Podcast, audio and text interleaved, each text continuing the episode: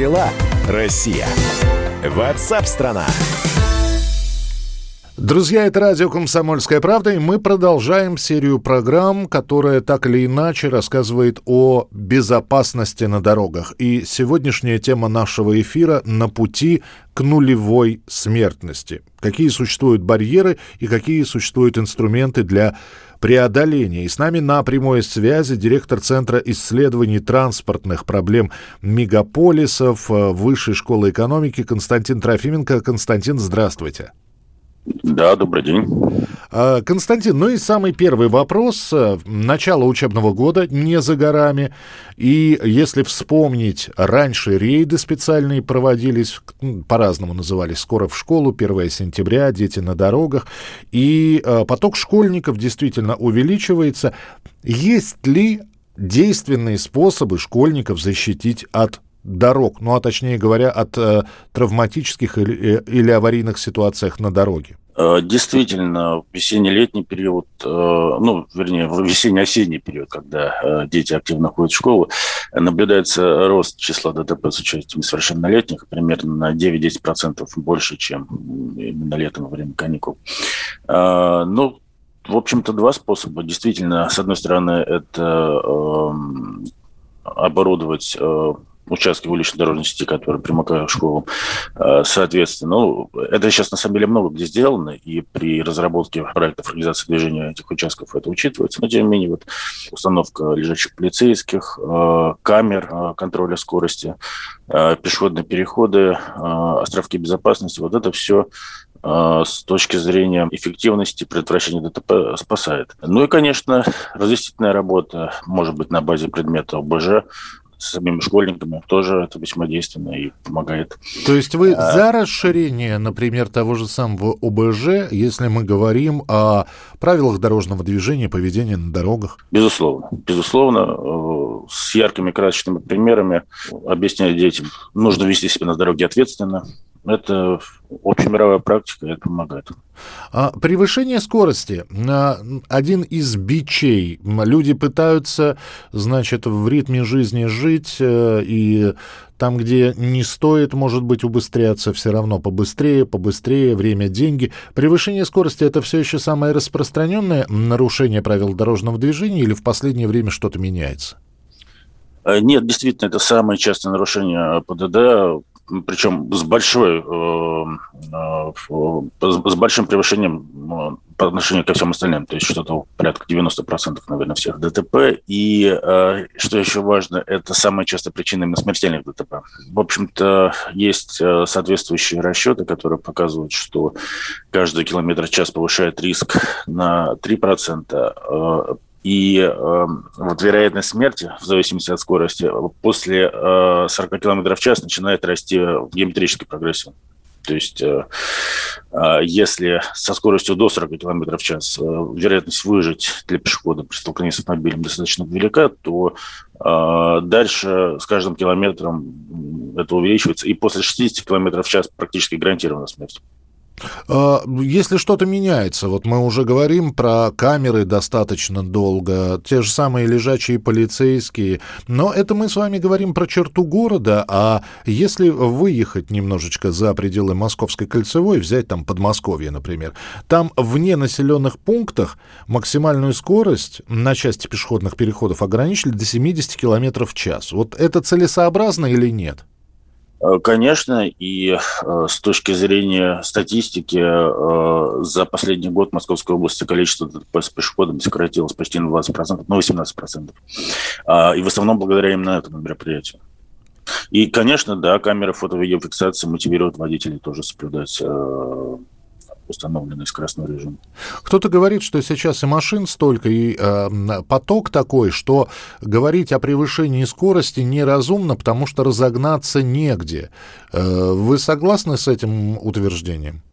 Смотрите, вот э, если брать э, зарубежные методички по вообще проектированию дорог, угу. там будет такая базовая установка, что э, контур э, дорожной сети должен быть, вернее, как бы она должна быть двухконтурная.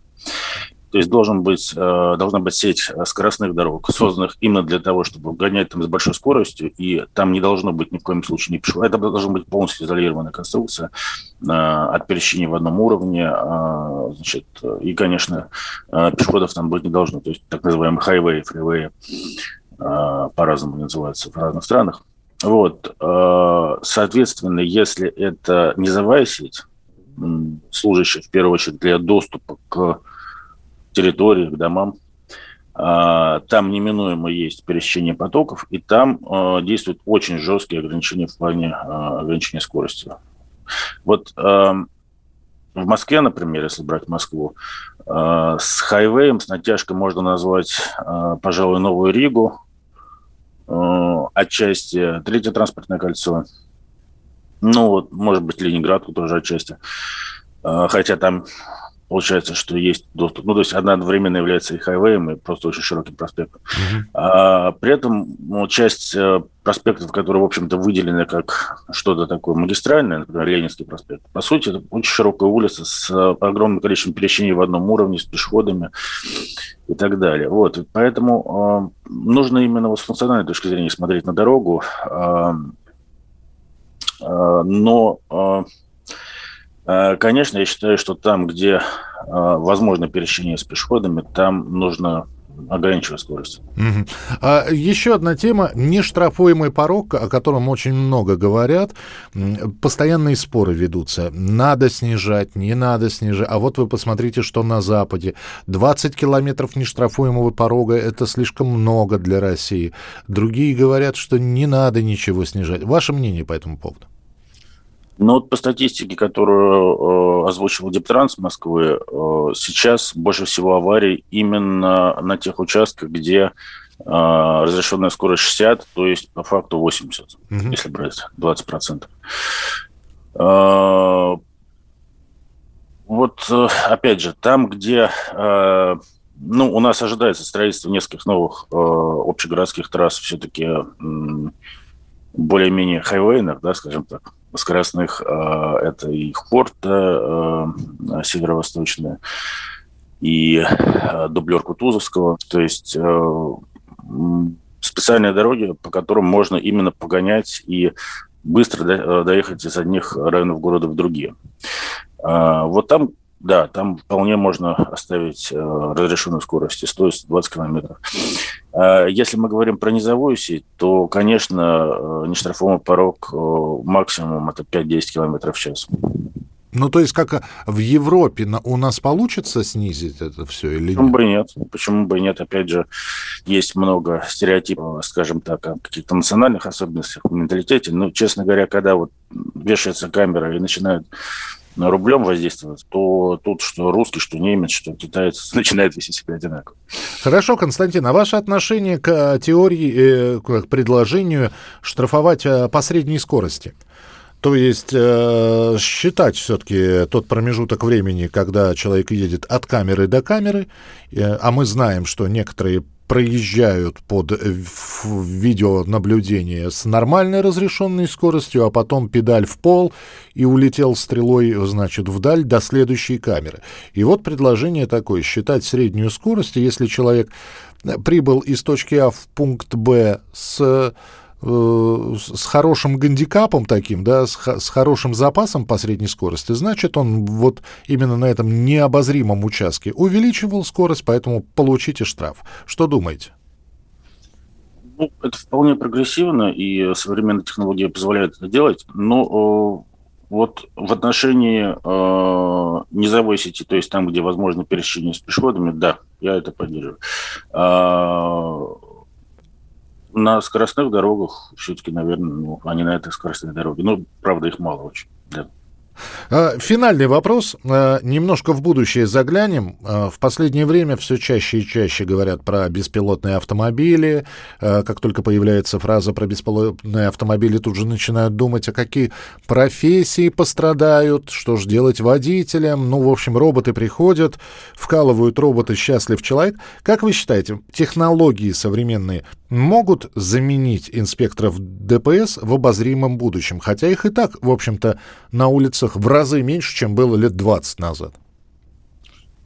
Ну, действительно, э, достаточно сильно поменяется э, вообще представление о мобильности, о том, как все это работает э, с приходом цифровых технологий на транспорт. И действительно, скорее всего, инспекторы ДПС лет через 15-20 это будут люди, которые сидят у компьютера и борются с хакерами, которые пытаются взломать транспортную систему. Вот что-то такое. То есть камерам, на ваш взгляд, можно доверять? Конечно, это Э, вполне объективно, и э, дальше уже искусственный интеллект будет сам анализировать э, нарушения. И, возможно, опять же, это будет достаточно гибко меняться в зависимости, ну, я имею в виду скоростной режим на тех или иных участках, в зависимости от текущей дорожной обстановки. Тоже это вполне реальная технология, которая сейчас разрабатывается. И это время, это перспективы ближайших лет, ну, ближайших годов, или все-таки это десятилетия? Это середина 30-х годов. Лет 15, то есть нас отделяет от этого момента. Лет 15. Спасибо большое, что были у нас э, в эфире. Я напомню, что о безопасности движения мы сегодня, видите, много вопросов обсудили с Константином Трофименко, директором Центра исследований транспортных проблем Мегаполиса Высшей школы экономики. Константин, спасибо за разговор и до встречи спасибо. в эфире на радио «Комсомольская правда».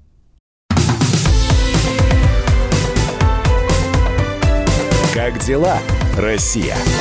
Ватсап-страна! страна